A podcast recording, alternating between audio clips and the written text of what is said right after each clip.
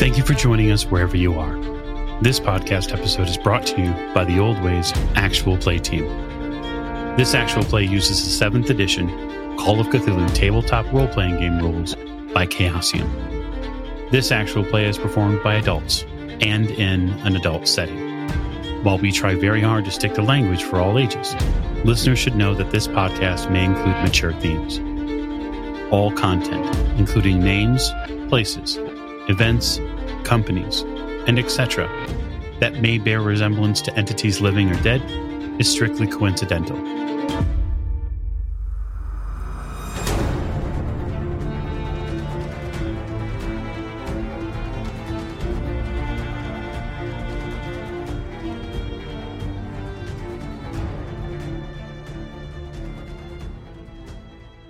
Thank you for joining us again in another episode of the Old Ways Podcast. I am normally your keeper, Keeper Michael, but I am abdicating my throne one last time to our guest keeper, and that's Keeper Bridget. She, she will be doing the final episode of our Regency Cthulhu Echoes in the Mist series. And so, Keeper Bridget, take it away. Hello, hello, everyone. My name is Bridget Jeffries, and again tonight, I will humbly serve as your keeper of arcane lore. I welcome each of you to the finales of Echoes in the Mist, a campaign that I've written with Regency Cthulhu specifically for the Old Ways podcast. I am joined, supported, and absolutely carried by a stellar cast and an absolutely brilliant editing and production team. So before we conclude our story, let's start with some introductions, starting with John. Please tell us who you are, who you're playing, and for this finale, please tell us what is the best that your investigator can hope for in this moment. Hi, I'm John. I'm playing Hugo Bartleby, General Devil About Town, name of the king. And, um, ooh, best I can hope for, not get killed in any of the ways that I'm expecting to. To have my death be a surprise will be the best I can hope for. That or to go ultimately insane and become the new hermit that lives outside of town. So, John, before I even move on to Noobish, you know, I have to ask, what Mhm. is that death that you're dodging? Oh, well, let's see. The, the horrible red mist, the duel that I've got coming up at dawn. If dawn ever comes, uh, we'll reschedule if it doesn't. Those are the, the big two. I have a suspicion my sister might try and shank me, just just based on a few things, but um, those are the big two. I think. Okay. You know, the a reminder uh, that the people here have no faces and red mist pouring out of them. So you know, I'm not super keen on that. Okay. Thank you for letting us know. We appreciate that. Noob? Hello, hello. I am Noobish Indian Girl, and I am playing your newcomer, Santur Strummer, heralding the mythos in the year with no summer, Vidya Ambani. In this moment, all that Vidya Ambani can hope for is to be with her family until the end, her little baby animals. At least they're all in this ballroom with her. She's not even thinking about marriage right now. She left Henry on the floor and is running straight to her baby kitty. So she just wants to make sure her babies are okay. And whatever happens, she's she's with her family. Oh, I love it. I love it. You are you're looking to reconnect with aspects of home and the menagerie that you brought with you is a direct connection to home. I like it. Okay. Last but totally not least, Mike. Yeah, hi, this is Mike, and I'll be playing yet again, one final time, Captain Sir Robert Dance. And I think the best the captain can hope for at this point is that the coming sacrifices of blood and reputation do someone further down the line some good. I don't really believe the captain has any true chance of survival. So I would just say, as um, as any former military man would want, I would want to make sure that the end is as um, pleasurable as the beginning has been, and hopefully, if I have the opportunity, Miss uh, Throckmorton will be able to assist me with that. Brilliant, brilliant, brilliant, brilliant. Each of our stories have been preceded with a reading of Darkness, a poem by Lord Byron that was written this very year in 1816, a year without summer. Inspired by the world around him, unpredictable weather, crop failures, riot, famine, death, Darkness tells a terrible tale of the apocalypse and despair. In this narrative style poem, the speaker dreams of a future in which the sun burns out and the whole world is left in total darkness. Panicking, the survivors of this catastrophe gradually destroy all remaining life in their efforts to simply survive. Michael Diamond is now going to present to us the final reading of Lord Byron's poem, Darkness. The rivers, lakes, and ocean all stood still, and nothing stirred within their silent depths. Ships, sailorless, lay rotting on the sea, and their masts fell down piecemeal as they dropped. They slept on the abyss without a surge. The waves were dead. The tides were in their grave. The moon, their mistress, had expired before. The winds were withered in the stagnant air, and the clouds perished. Darkness had no need of aid from them. She was the universe. As you all look over the room filled with chaos, you see toppled over tables, chairs, and decor. There's a giant bird cage that's rolling about, and all of the birds inside are completely still and squawkless.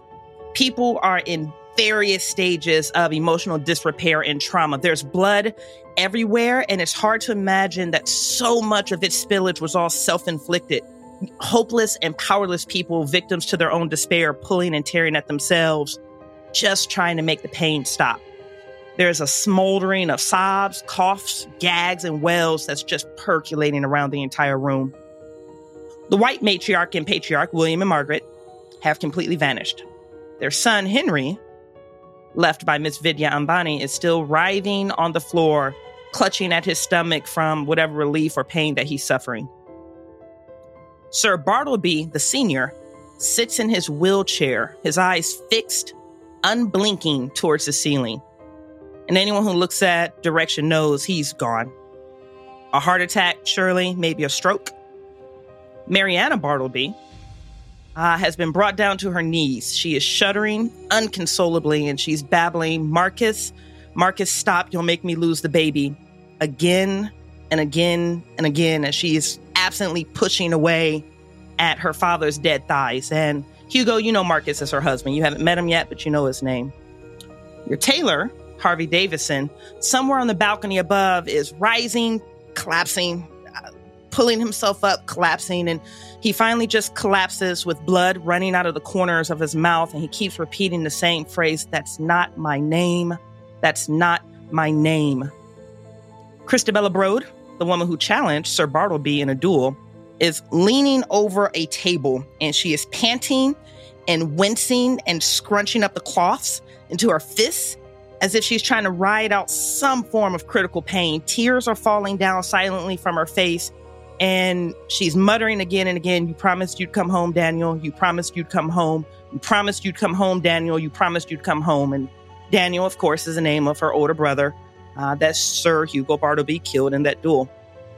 Miss Vidya, you've left Sir Henry White on the ground and chose to pursue your leopard. And when you get to that cage, you notice that the leopard's eyes are wide, the pupils are dilated, and the hackles begin to rise as you approach. It has pushed itself to the further furthest corners of this undersized crate, and he is silent, too silent. And that's when you realize, looking into the eyes of this cat, that he doesn't recognize you. You are foreign to him, an anomaly, an unknown. He doesn't know you. Fanny Talboy is in your arms, Sir Bartleby. Uh, her shaking body feels too cold and too hot at the same time, but you're in the middle of a bout of madness, so it might be worth me asking you, like, how did you end up with this child in your arms? Where's Diana? She was just there under that table. She was just there, almost within reach. Fanny looks into your eyes and you recognize that face. It is it is a face that gives you the feeling that you just swallowed a handful of wet mud and salt water. It's a face that just drops the base of your spine in the ice water. It's that same face she gave you back in the library when you made that off-color joke about pool. You have hurt this child somehow. You have wounded her deeply and and you can't figure out why or how. You just see it in her face and Sir Robert Dance. Miss Catherine Throckmorton is standing currently within your embrace. She drops her head kind of into the side of your neck just for a moment before straightening up. And you recognize this. This is a controlled, yet also a desperate act of affection and also submission.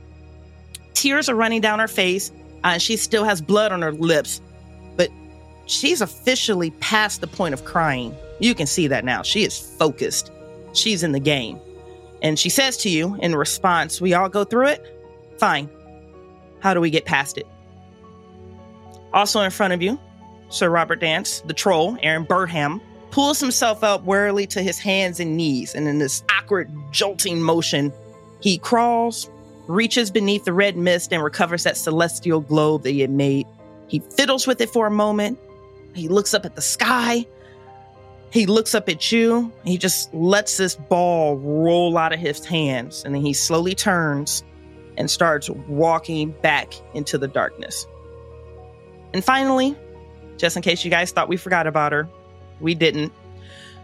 Sir Robert Dance, you see Mala, the Newfoundland, walk around the corners of this building and she is shaking and she can't make eye contact with anyone. She glances up to you and she looks back down. And Sir, Sir Robert Dance, as she walks past you, you can see that she is absolutely dripping with blood that's not her own. And, and you think back to the last night that that comet went over past and she had an episode, yeah, but there were two other Newfoundlands in the courtyard that were just in a battle to the death. And she hesitantly walks by you into the glass enclosure of the ballroom space and she locks eyes with Sir Hugo Bartleby. And then she begins to howl. Much like we began, so shall we begin our descent. Heralds, let's montage together what the next two hours look like as this mist around you begins to slowly change colors from this bright blood red back to white and before it completely disappears. I answer her and I say, We start by taking a deep breath. A measured and careful walk is the only one that we can survive. So, knowing that my sister slipped into the unknown, Mm-hmm. disappeared in front of my eyes, I'm gonna, without question, go back inside with Miss Throckmorton and search that location for any sign of what may have happened to Grace. You'll be able to head in with Miss Throckmorton. Um, she does take that advice. She takes that deep breath. And when you get in and you look to the last point that you saw Grace, you can see her sweaty, bloody handprints on the glass. But when you look into that spot, even just wafting away the, the pieces of mist that haven't quite dispersed in the area, there's nothing there. She's not there. She's gone. All right, where is Bartleby? If you just look up, you can see Bartleby running just through the crowd, like charging people out of his way to kick over a table. It's the table that he just saw Deanna disappear under. And um, he has kicked it over and he's frantically searching, ju- well, more frantically than you were, but because he's, he's not doing too great. He's searching the ground and I imagine he's also finding just no trace of where that little girl was. Nothing. Not a scent, not a button, not an echo of anything. She is gone. I head over to Bartleby, and given that he's so easy to find, I'll say to him, just very simply, almost with a, a ghostly remnant of the captain's voice, say, Grace is gone. And he just turns to you with Fanny in his arms and he's just like, Deanna too. Deanna too, Captain. What's the um the air then in the ballroom here? Is it stunned silence? People staring around? Are the people still going through all of these emotional I, I don't want to say outbursts, almost inbursts? Yeah. There's an ebb and flow that you recognize here, Captain. It's very similar to the seas. There are some members of this community uh, that are still going through those haunting inbursts. That was a beautiful word for it. And you recognize that as that kind of, you know, uh, rises, other members of the community will come and help calm certain people down because at this point, you guys all know the trick. You guys all know what you have to say. You know what you have to do to come to the other side of this. So it's simmering at this point and it's coming down, but you know, it ebbed and flowed there just for a moment. But you can see people scrambling to each other and, you know, encouraging their fellows to all hail one of these three entities, and that will eventually calm the room down. But there is so much crying, there's so much sobbing, and there's so much grieving and loss. This entire room is heavy, heavy with pain. Miss Vidya, how are you doing over there? I think the first thing Vidya starts doing is she's holding at the bars of the cage of her panther, just begging for any type of recognition, knowing that she sees her panther with these wide eyes as if he doesn't recognize her. This is this is super traumatic for for any pet owner to be and Vidya's just holding at the bars, shaking them, crying out, It's me, it's me, don't you recognize me? Please, please, you, you have to recognize me. I don't I don't know what to do. I need I need someone. Please any I need you to recognize me. And is just going to try to see if there's any reaction from from her little baby boy. Yeah. There will be a reaction. And I need a dodge to accompany that reaction, please, from you. Oh no. Well, I rolled an 88, and my dodge is a 60. Okay. And your cat, who is watching you bleeding all of this overflow of emotion into the front of this crate, doesn't recognize you. And you hear the growl seconds before you feel the pain. With a hard success, this cat is going to wind up grabbing you on the other side of this crate, one paw onto one of those hands, those fingers that are slipped in, locking you into place while the other paw reaches through the grates and starts coming down your face. You're going to take four points of damage as blood just starts spilling all the way on the inside of this crate. And I think I immediately scream in pain. Yep, that's going to get my attention. Same. Miss Vidya, while you're here, because you've just just rang the bell with that scream. They know that scream. I'm sure they both hope they would never have to hear it again. But I need you and I to do an opposed strength check. There's going to be a maneuver because this cat isn't going to let go. Oh boy. I succeed by one point. My strength is a 50 and I rolled a 49. And this cat failed by four. Okay, so gentlemen, there's a there's a fresh new scream on the dance floor. And I'm kind of familiar with it. Yes, uh, this time though, uh, Mr. Fisher's nowhere to be seen. Fanny in arms, he's going to run towards the scream because if he can't protect, he's got to protect at least as many of these girls as he can. For Christ's sake. Yeah, I'm I'm heading over as well. If I see Bartleby running with me, I'll uh knowing that he's a much stronger man than I am, I'll say, "Get the beast to unhand her." Aye, aye, Captain. And he's just putting Fanny down now that the mist isn't so red. He's willing to. If it was still pink, that wasn't going to happen, and he'd have to figure out both. But um, yeah, he's going to try and just maneuver, like just grab this paw that's holding the, her poor arm and just pull it back, even though he knows the hooks are, the claws are curled. So let's see how we do. Okay. Oh, no success. The cat is very strong. Captain Sir Robert Dance, you've given a direct order to your first mate. Hugo, you spring into action and you're trying to untangle this cat that's under duress from Miss Vidya Ambani, who is screaming and thrashing. And it almost looks like the more you're pulling and the more you're trying to detach, the more damage you're doing to Miss Vidya Ambani, which Miss Vidya, you are going to go ahead and take an additional two points of damage. Oh boy. Guys, I am I'm really low on health right now. Miss Vidya begins to pale. Uh, one thing you notice, Captain Sir Robert Dance and uh, Sir Hugo Bartleby, you'll notice this too. The second you put Fanny down, she scampers and runs to that last place that Deanna was seen and just buckles down, pulls her knees to her chest, and she's sitting in that exact same spot, just rocking herself back and forth. And Sir Robert Dance, you feel a shadow moving around the three of you and this cat. Uh, and you look up and you see Miss Throckmorton, and she is encircling this crate with this predation in her face. Um, and you remember as she pulls out your pistol that she pulled from your pants earlier, and she's on the other side of the crate, and she just puts the barrel of the gun on the inside of the crate to the back of this cat's head, and she looks at you. I'm going to give her a cautionary look of wait, and I'm going to dip my head down towards the kennel, and I'm going to speak in as authoritative voice as I can while understanding the, the sheer ridiculousness of what I'm about to do.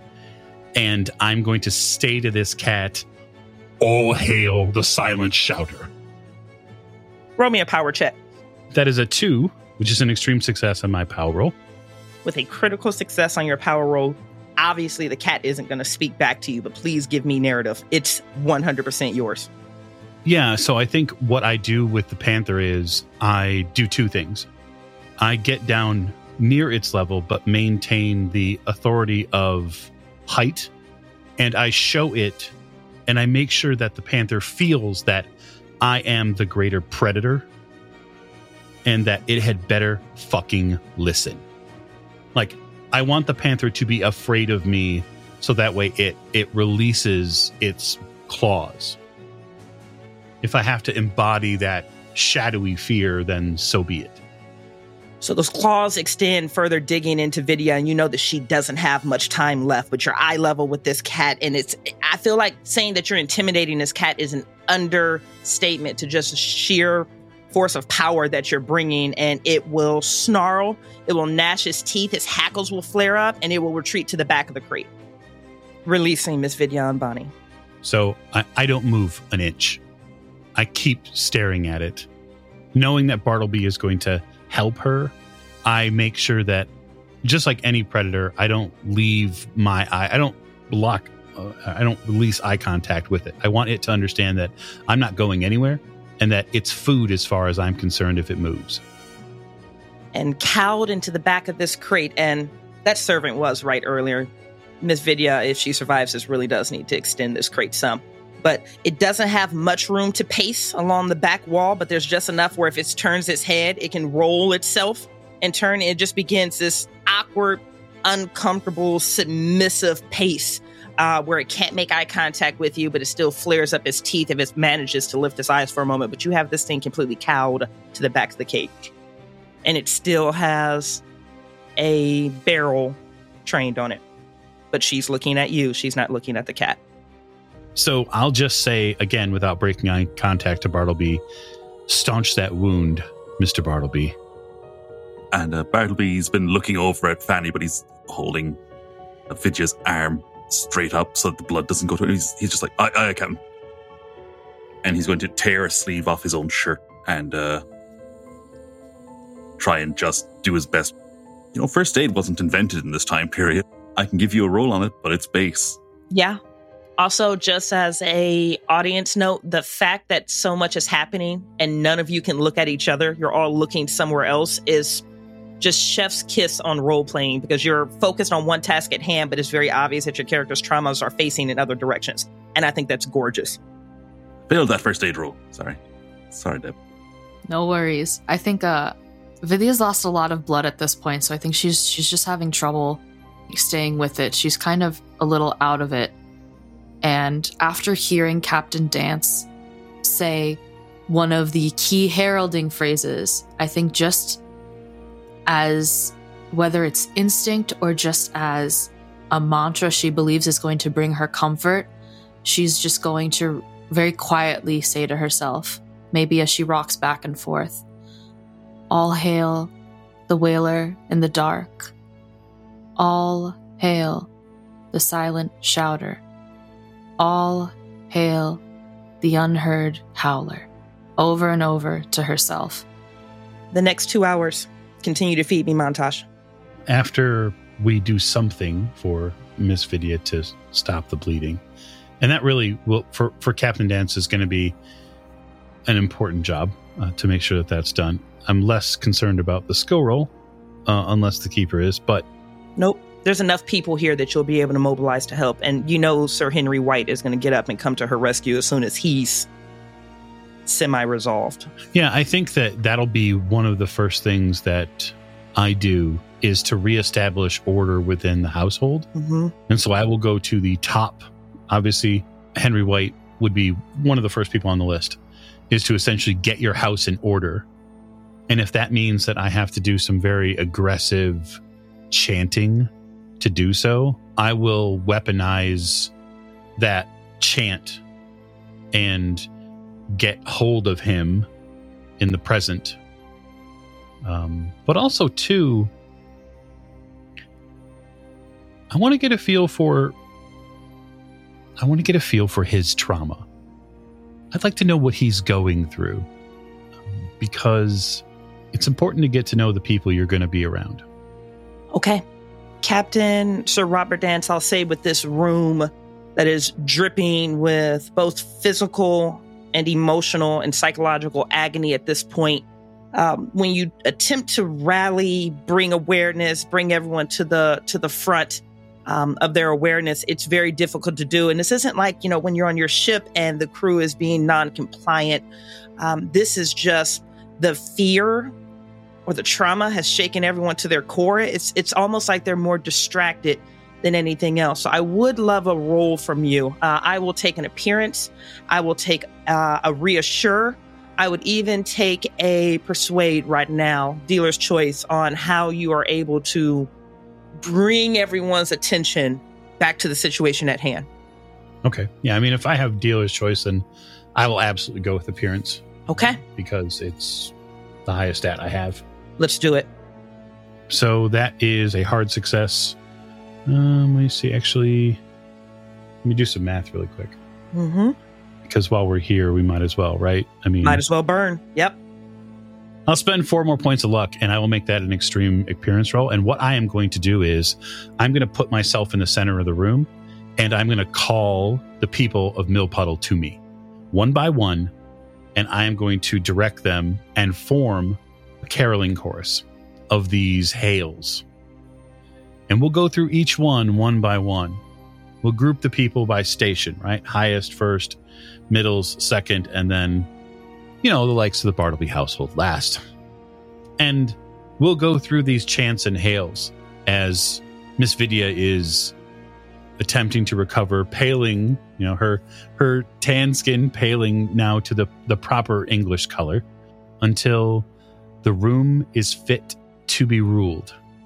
It doesn't take you long as you call your new troops to attention, Captain Sir Robert Dance, but very soon you are encircled All by all of the citizens of Millpool All here, and the one the that is wheeler in the standing just two or three feet, All breaking the unheard understood uh, circle, is. Miss We Throckmorton, which is not only a pledge of allegiance, a demonstration of submission, hail uh, but a reaffirmation that she is with you no matter what happens from here. dark. And that choral arrangement begins. It is haunting, it is terrifying, it is sanity racking. death.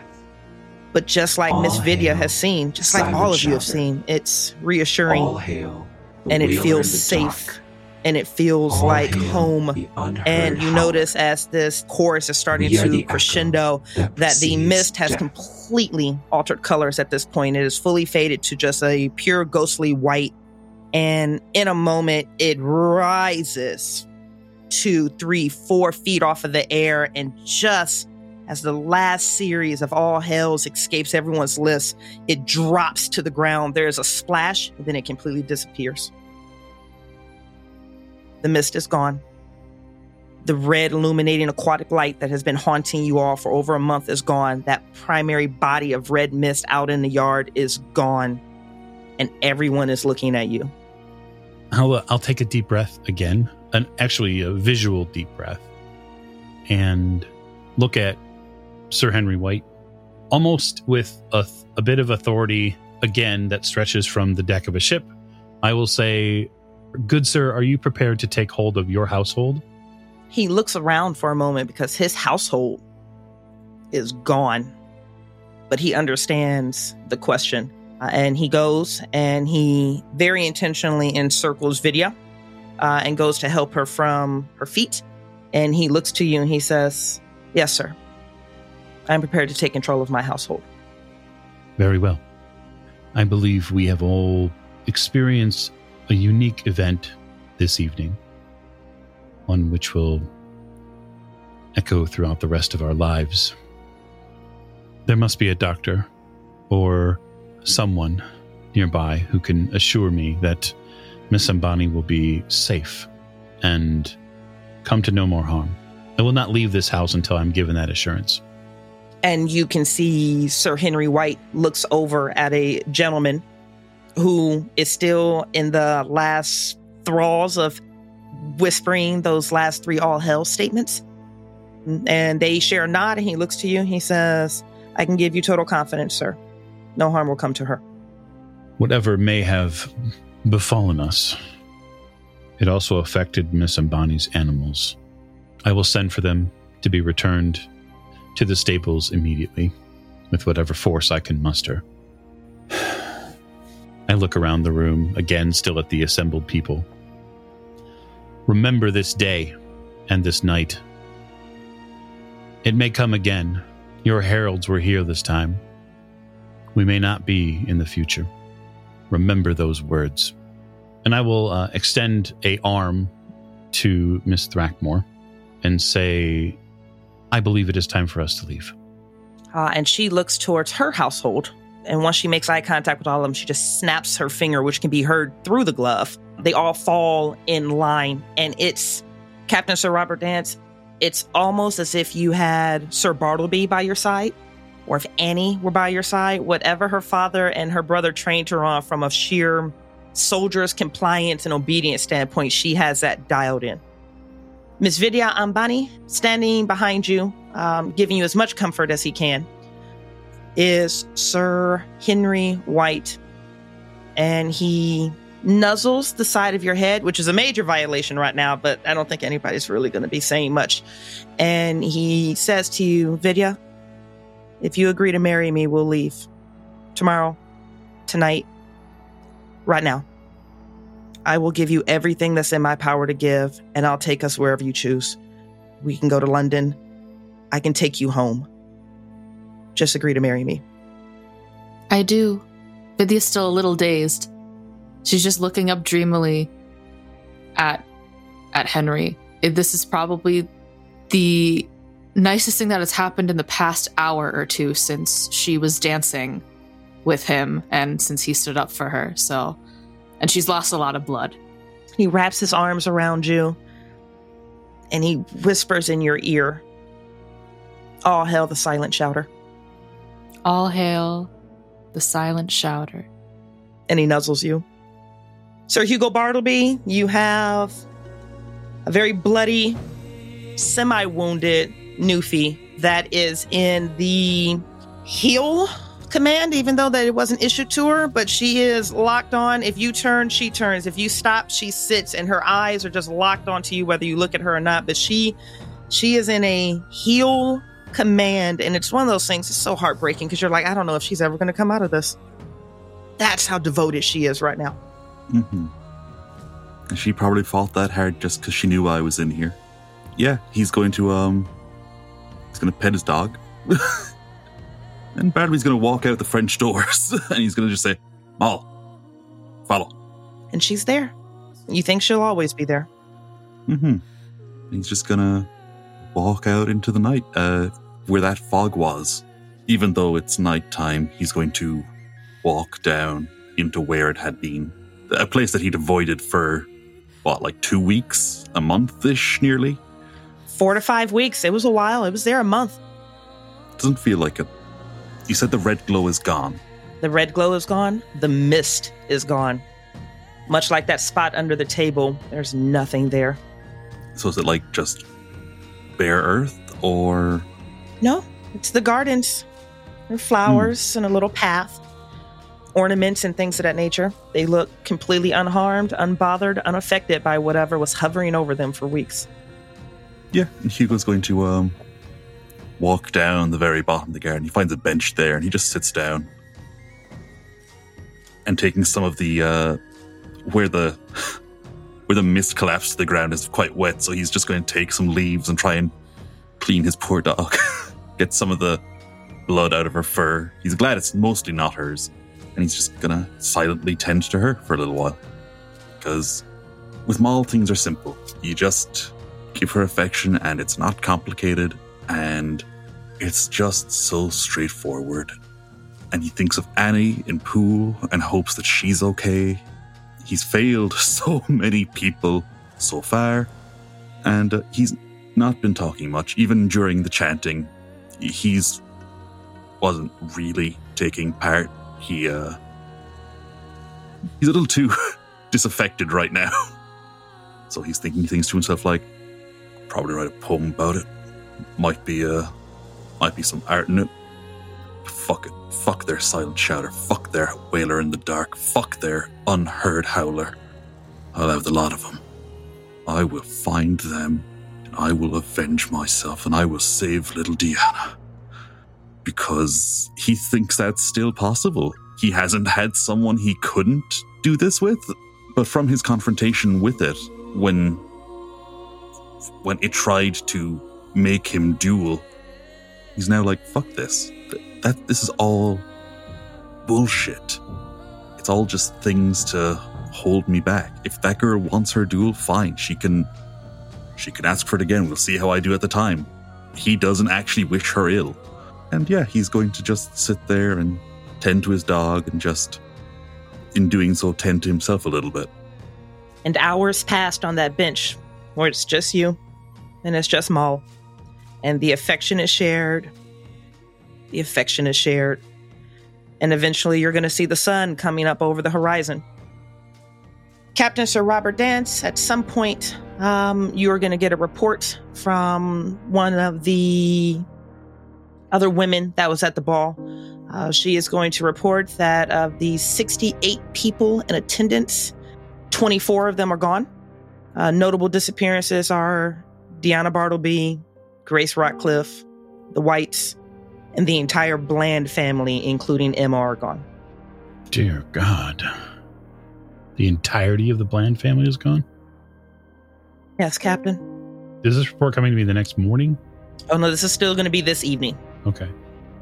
Or let me correct that. Were you leaving? I know you had mobilized Miss Throckmorton saying we were getting ready to leave. So you were leaving. Oh, yes. Okay. So this will be a report in the morning then. Okay, so before that report comes to me, and I, I would in no way want to interdict this the, your your telling of the story here.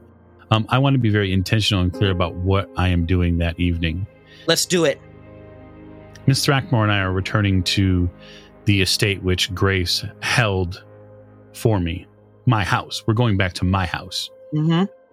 and I'm being very direct with servants and stewards and footmen there that they're going to extend Miss Thrackmore and her accompanying family the due respect of preparing rooms. And then, without saying a final word to any of them, I am walking myself with Miss Rackford to my room and closing the door. Oh, okay. Okay. And then I'll get the report in the morning. And then you'll get the report in the morning. Miss Vidya, I'm just going to ask as we're closing up the evening. I thought that was a great call from um, Mike Diamond there. Henry wants you to come home with him. It's not that etiquette has gone out the door, but it's almost like etiquette has gone out the door. Stay with me. I will. I guess I see at this point the captain has left with potentially his new family, and I am here with mine. and you will be escorted back with every respect and all deference being paid, despite this egregious violation of etiquette, to the White House. This is also more or less montage, and I will explain to you guys as this stretches out how it plays out. But starting with Captain Sir Robert Dance, when the two of you wake up in the morning, regardless of how you slept, because I can't imagine what that sleep was like. But when you wake up in the morning and sun is coming through the curtains, you can see something. Uh, Captain Sir Robert Dance sitting on the stool facing that large mirror that you have in your room, um, you see Grace. Uh, she is sitting there, and it looks like she is combing through her hair. She looks different somehow, altered somehow, changed somehow. And this will be your reality from this moment until the day that you die. Every week, you will be making a sanity check because every moment of every day, Grace Ratcliffe will be with you. Sometimes she speaks, sometimes she's just moving around in the background silently. But when she does speak, she will only say the same three phrases when you sleep, when you eat, when you ride, when you make love to your new bride. No matter what, every moment of every day, Grace Ratcliffe is there until your sanity snaps, until you completely break, until you're absolutely no more. That is your reality. That is your life from this moment into the end of Captain Sir Robert's dance. She is always with you. Hmm. Sir Bartleby, Hoy. this is going to be the exact same thing for you. At some point, you and Maul fell asleep on that bench. And your eyes flutter, and the sun is beating down through the, the back of your lids. Um, you look up and you can see Diana, uh, and she's awkwardly pushing herself in circles on this grassy area with these new roller skates that she had. And she's doing the best she can to scuttle about, but she can't really get any traction because she's on grass. Maul sees her. Maul begins to whine. That is going to be the duration of your reality from this moment on until the day that you die. Sometimes Diana speaks. And when she does, she says the same three phrases again and again and again. Otherwise, she's silent. She screams silently, or she looks like she's in some type of pain, or she suffers. But no matter what you do, no matter where you go, she is always going to be there with you.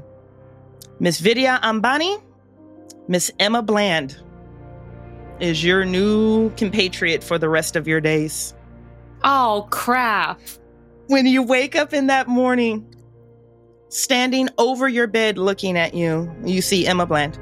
And she is different. She is changed and she is altered somehow. Sometimes she speaks, sometimes she doesn't. When she does speak, she utters those same three phrases, and she will be with you from this moment into the end of your life. Ugh, I hate her. Oh, I was so happy when she died. No. Heralds don't die, heralds live forever. Roll me forward montage, guys. What the next upcoming months look like for you and your individual households. I think the captain is going to secure a couple of things, especially coming to the realization after several days in a row where Grace is consistently present, Mm-hmm. especially consistently like everywhere. Um, I think he would, he's a smart man. He would probably come to the understanding that something in that house broke him and in a way that is not fixable. And so that would be a very tough realization to come to just in, in, a, in a mental state. But the next couple months would be likely a very swift and hopefully joyous joining of two households. The captain would be very direct with Miss Throckmore about what he wants, and he would go after it until he had secured it. And that is essentially marriage, child, and then essentially a written release of his need to continue any sort of military service, an actual retirement. Hmm. I think that would be his idea. His, and this is sort of his probably grim mental state, which is he realizes that his time is over and he has the foresight of it being over without anyone else around him knowing that it's over.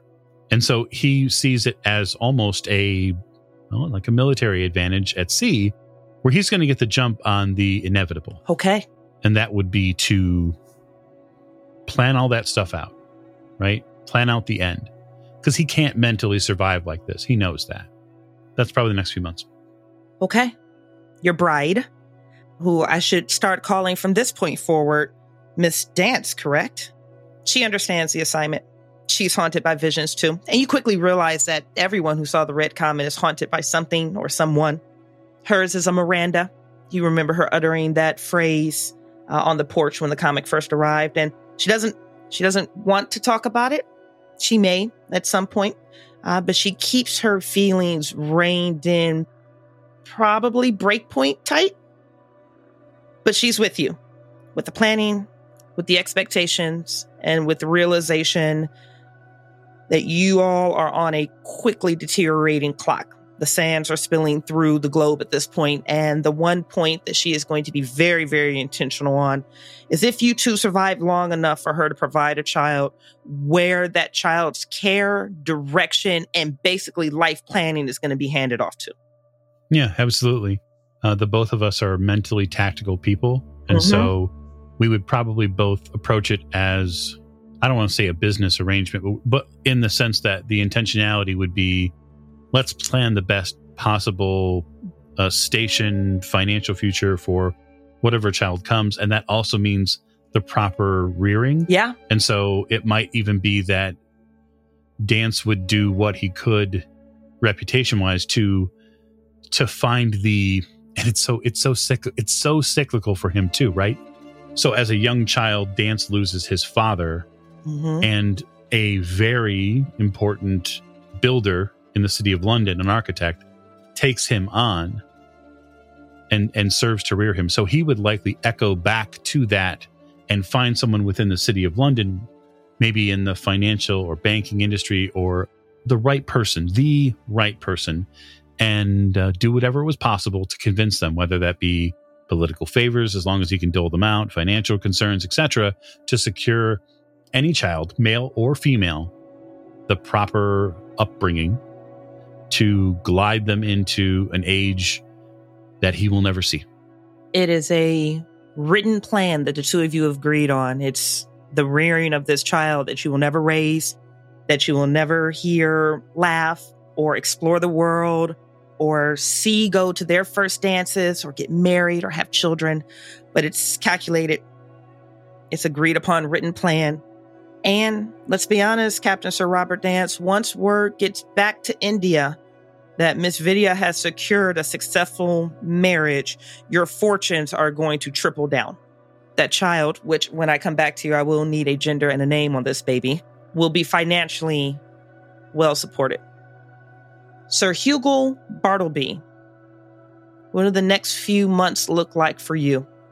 Hugo's mental state wasn't great before he started seeing his um little sister, the only member of his family he really cared about. So what he is going to do, while he knows he can keep it together, is he is going to sit down and write down everything that has happened. Okay. He is going to just lock up the house. The servants are all freed from their duties. They can they've been given whatever fees are outstanding. Mm-hmm. He's the head of the Bartleby house. It is his home. He will live alone for a little while. Fanny is welcome to stay there if she feels the need to, but she's probably not going to. But yeah, he's taken to writing it all down. That has happened. Christabella Broad has been harassing me, saying that I agreed to duel her at dawn to give her satisfaction. She's been put off and put off, but eventually the door is opened to her and um, she's invited in. He spent most of the last month, took him about a month to write everything down, and he's struck out versions of it and rewritten parts and bits that are blurry are. He, he totally admits in the in the diary format that he doesn't know everything that happened, but this is his tale of it, his version of events. He's had Maul with him the whole time, and uh, he brings Christabella into the one clean room in the house that isn't covered in dog hair and just dust. And he's just going to pour two glasses of brandy and sit down across from her. I have no interest in killing you, nor being killed by you. But after what you went through, do you still demand satisfaction? And there's something about her mm, incessant requests and her hauntings and her knockings and her arrivals and this just, uh, you know, dog with a bone, duel me, duel me, duel me. You've been watching this over the course of the month, uh, Sir Bartleby, and you you know how to read people pretty well.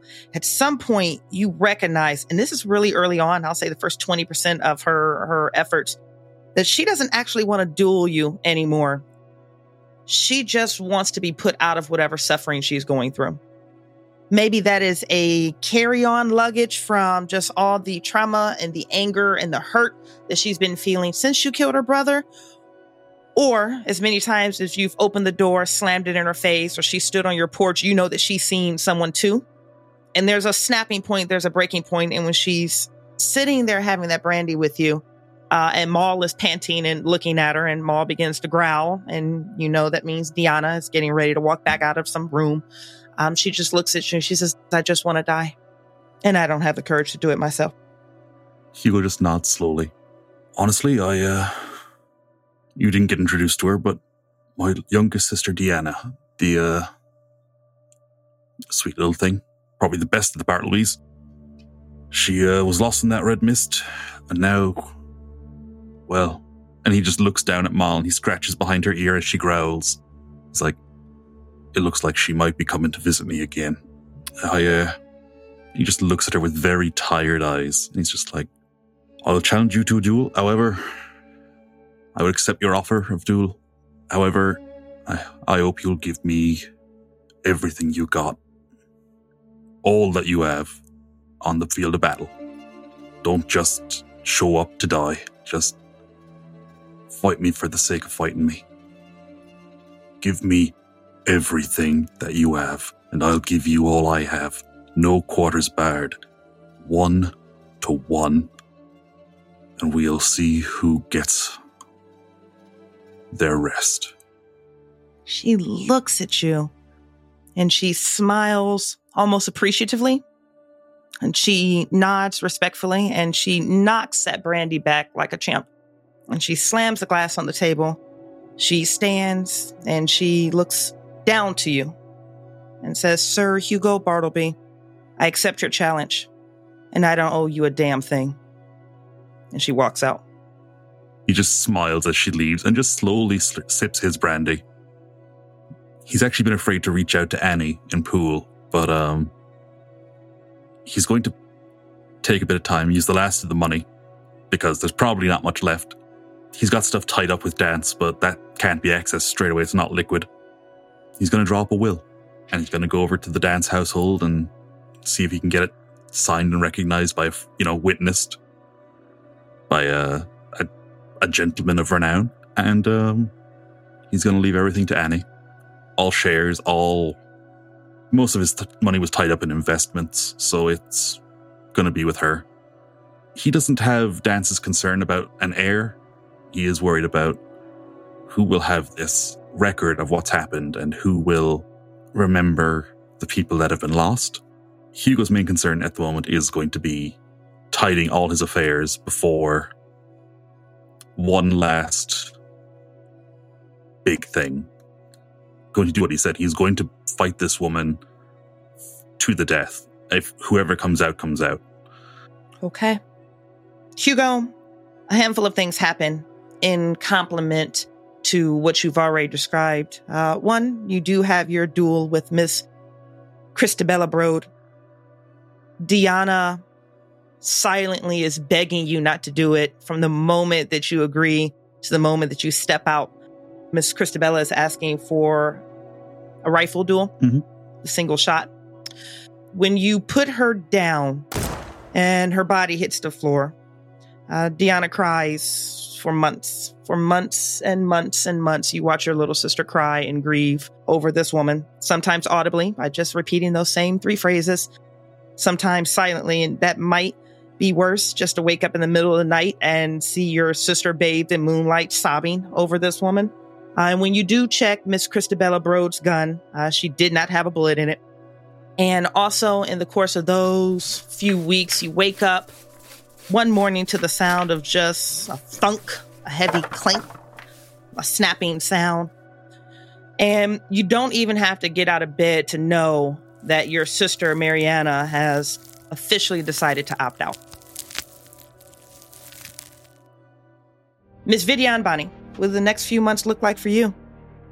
I feel like given how traumatizing the coming out debutante ball was, I think Vidya's putting all of her attention into trying to learn proper etiquette now that she is a white. Miss Vidya White, that's right. hmm I think, though, at one point in time, she definitely asks Henry, What did you see that night of the ball? Everyone saw something and, and nobody talks about it. What did you see? The longer you're with Henry, the more devoted you see that he is to you, um, to a level that almost feels fairy tale-ish. It feels unreal. Maybe that's your trauma speaking, or maybe that's just exactly how devoted he is. Um, but he tells you a story of his parents and uh, the expectations that were put on him by his parents and the suffering that he endured from his mother specifically when he didn't meet those expectations. And uh, at the point that he finally tells you this story, you're able to connect the various scars that he has on him that you've seen multiple times when you guys are intertwined, but you assume that it came from, you know, fencing lessons or training or childhood accidents. And you realize that no, he's wearing a canvas of the abuses that he suffered from his mother. And he says to you, both times when the red comet passed, I was back in that closet with her. When Vidya hears this, she gets, she feels so sad knowing that her husband went through this, but she puts a gentle hand on his face and tells him, The second time, that night at the ball, I saw you, and leaves it at a gentle smile. Where do you guys go, Miss Vidya Ambani? He did say he would go wherever wherever I wanted. He promised to take you home if that's what you wished, and you learned very quickly that this is a man of his word. I think after spending some time maybe wrapping up our affairs in Millpuddle, Vidya realizes that she can't she can't be under the supervision of Captain Dance and Hugo Bartleby forever. And they have their own lives, they have their own family affairs to take care of. And she wants to go somewhere where there's summer. So I think she goes back home with her husband in an attempt to live a life that she really wants to live in. Vidya, he takes you home. You've made that trip before. You can make it again. It'll be six months back to India. And unfortunately, it'll be six months of gray skies, sheets of rain, and a crew that was paid handsomely, extremely well, especially with Sir Henry White's, your husband's um, wealth. But it's still just, it's not the captain's crew. No. And you guys will be able to head home. I think throughout that journey at sea, Vidya is probably telling Henry all of the exciting poetry book club moments that she, the captain, and Hugo had.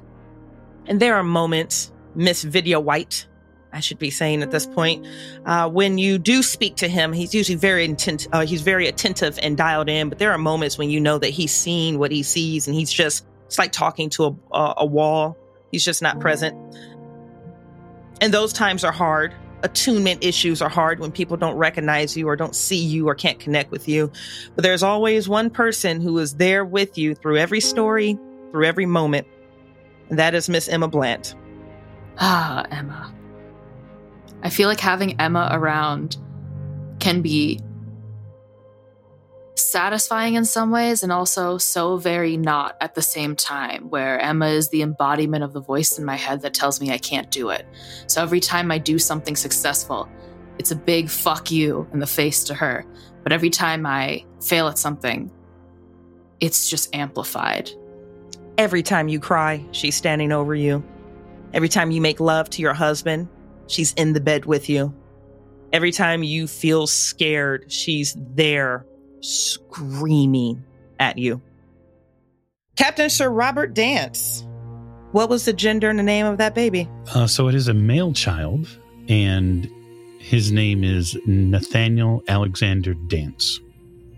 Nathaniel Alexander Dance. One morning, it's you and your wife enter into this nursery that you all have. Where did you move to, by the way? Did you guys stay there? Oh no no no no! We would not have stayed there. We we, we relocated to London, Okay. which would afford us access to uh, the best teachers, the best, well, basically everything that is um, that a city that big would have to offer. Yeah.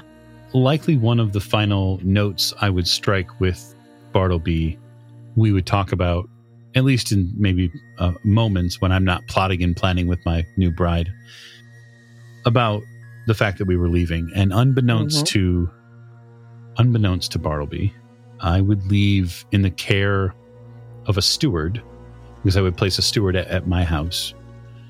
I would leave a stipend for Fanny to ensure that financially she could survive. I know she has her own money, but I also know that when things eventually come to a head between the Bartleby household and her, I want to give her essentially a note that says if if things change, if if you must make different arrangements, there is something here for you so that you can forge your own path because I feel that it, what was done to him was very unfair. And it's not something that I could give to Bartleby and that he would follow through on because he just, he's probably too stubborn. So I'm going to do it behind his back Okay. because I like that sort of thing. And then, yeah, we would, we would leave and relocate to London and then um, go from there.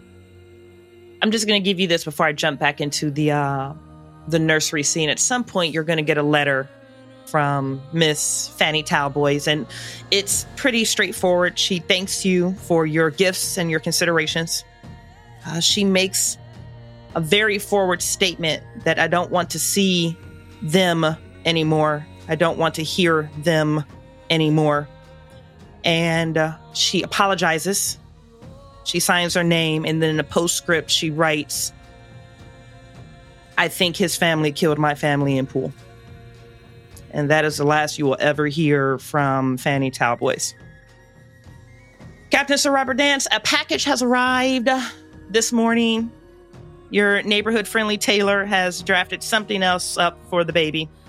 Something cute, something lacy, something adorable. And you and your wife I, I can't say you're you're you're mm, you're happily going to check on a baby because at this point you're both deteriorating pretty rapidly. The lower your sand drops, the more likely it is that you're going to continue to fail checks.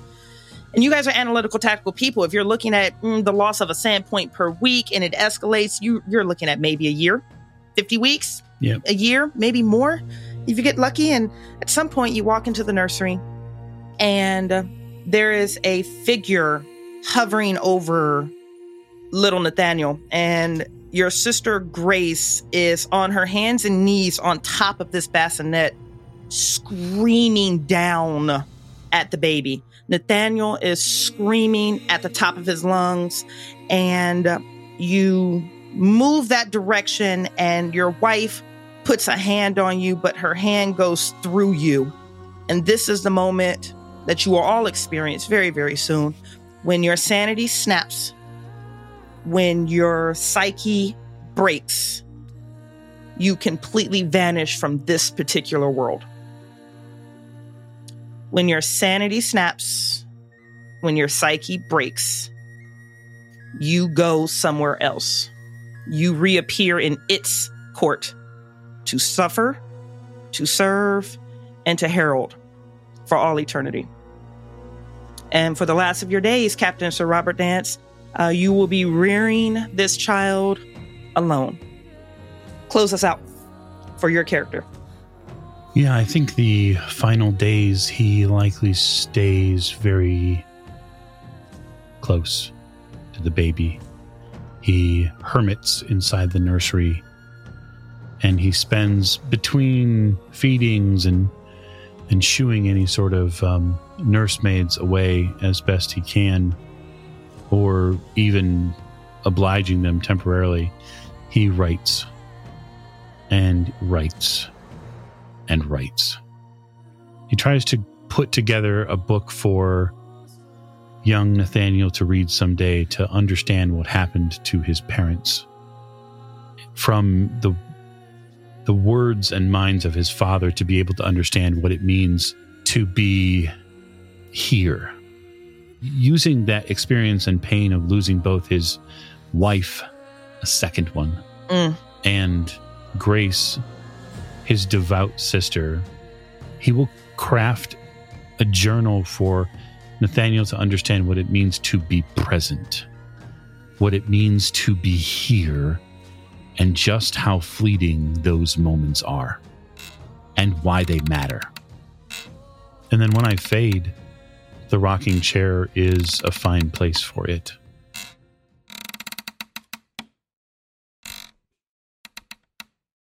Sir Hugo Bartleby. At some point, and I'll say this probably happens around month three. Um, this is long after your sister's body is carted out of the house, cut down from the rafters above, and carted out of the house. This is uh, there's a moment when you're staring at a dying fireplace, and Maul begins to bark, and you know that Deanna's never really far. If you get a moment of reprieve, we're talking five minutes at best. But when she appears, Maul's hackles raise, rise like they always do. She snarls, she snaps. And when you go to calm her, like you've done every single day for the past three months, your hand goes through her. And there is a final whimper, and she completely disappears. And you are left in that house with Diana alone. This is a bridge too far for Hugo. Hugo has been considering, you know, he's written everything down, he's put all his affairs in order, and he's now just left in this position of they took my fucking dog. Hugo's not as young as he used to be, but he is now going to start preparing for war. He doesn't know when he is going to go. He doesn't know what's going to happen to him. But when he goes, he is going to go out ready to raise hell on wherever he winds up. So from this day forward, Hugo carries two swords, several pistols on his body, just the horn of black powder on him, shot in his pockets. To anyone who didn't live in Millpuddle, he is an insane man who lives in a house Yep. in a cottage on the edge of the village, and um, the book has been sent off to Annie. She'll, whether or not she can make use of it, he doesn't know. He doesn't know if she can even. She'll know somebody. It's beyond his ability now. All he knows is that one day he's going to go too, and I think we've. It's happened to enough people in the village that he's now like, yeah, it's it's gonna happen to me too. It's gonna happen, and when it happens, I am going to go there and I am going to kill them. They took so much from me. So when he does go, he just sees Deanna one last time and he's just like, I'm coming to get you, Deanna, my little angel. I am going to kill them all forever. As he disappears. Just this feeling of fear. It's it's just like his first battle. It's just the jitters, the shakes, the adrenaline pump coursing, and just also this anticipation. And he's got so much more skill than he did then. He's now ready to go. And Hugo Bartleby just disappears.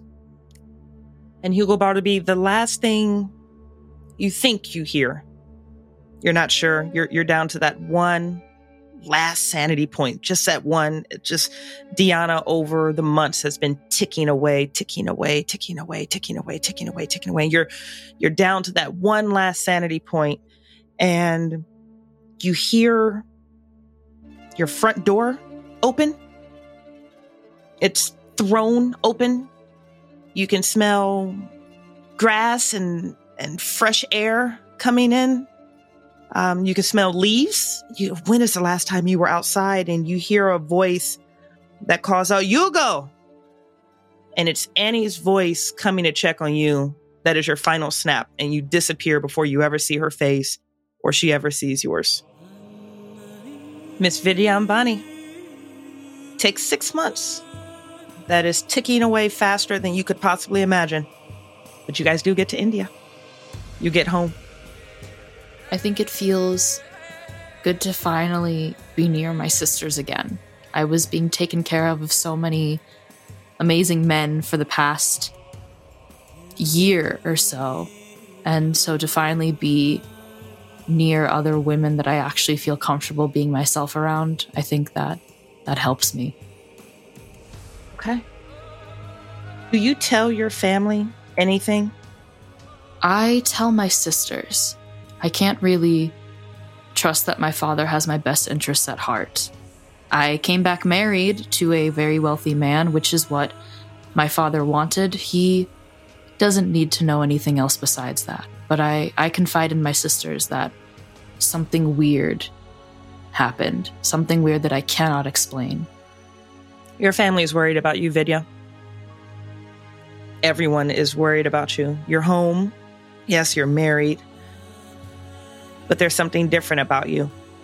There's something strange and something foreign about you, something that they don't recognize. What is it about you that, despite your best efforts, that they are perceiving, that they are reading, that you are exuding? After the incident with my my sweet baby boy, my panther, something something changed, something about the way I view the world, my earlier optimistic attitude, just always believing everything will work out in the end. Something about being attacked by my own family, my own little baby, makes me feel very distant most of the time to other people. And I start having these thoughts out loud, whether it's to Henry or to my sisters, that